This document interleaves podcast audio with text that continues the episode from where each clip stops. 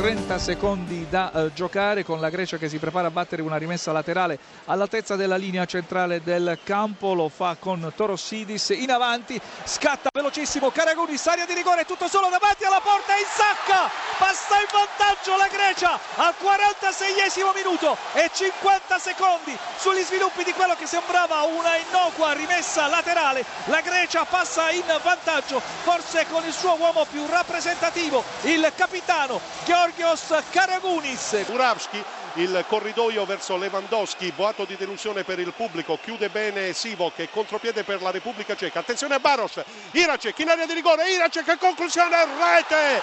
La Repubblica Ceca è in vantaggio signori. Tutto questo quando è scoccato il 27 minuto di gioco, azione di contropiede esplode la gioia dei sostenitori della Repubblica Ceca alla nostra destra e lo sconforto dei giocatori polacchi. Mischia gigante con la Polonia vicino al gol dell'1 a 1 per merito del capitano Blascikowski. Salvataggio sulla linea di Kadlec è finita. La Repubblica Ceca va avanti e la Polonia è invece eliminata. I giocatori della Grecia invitano il portiere a rallentare e in questo momento l'arbitro decreta la fine della partita. La Grecia a sorpresa si qualifica ed elimina la Russia super favorita. La Grecia batte la Russia per 1 a 0. Il gol al 47 del primo tempo di Karagunis. Non vi dico l'entusiasmo che sto guardando davanti alla postazione della tribuna stampa.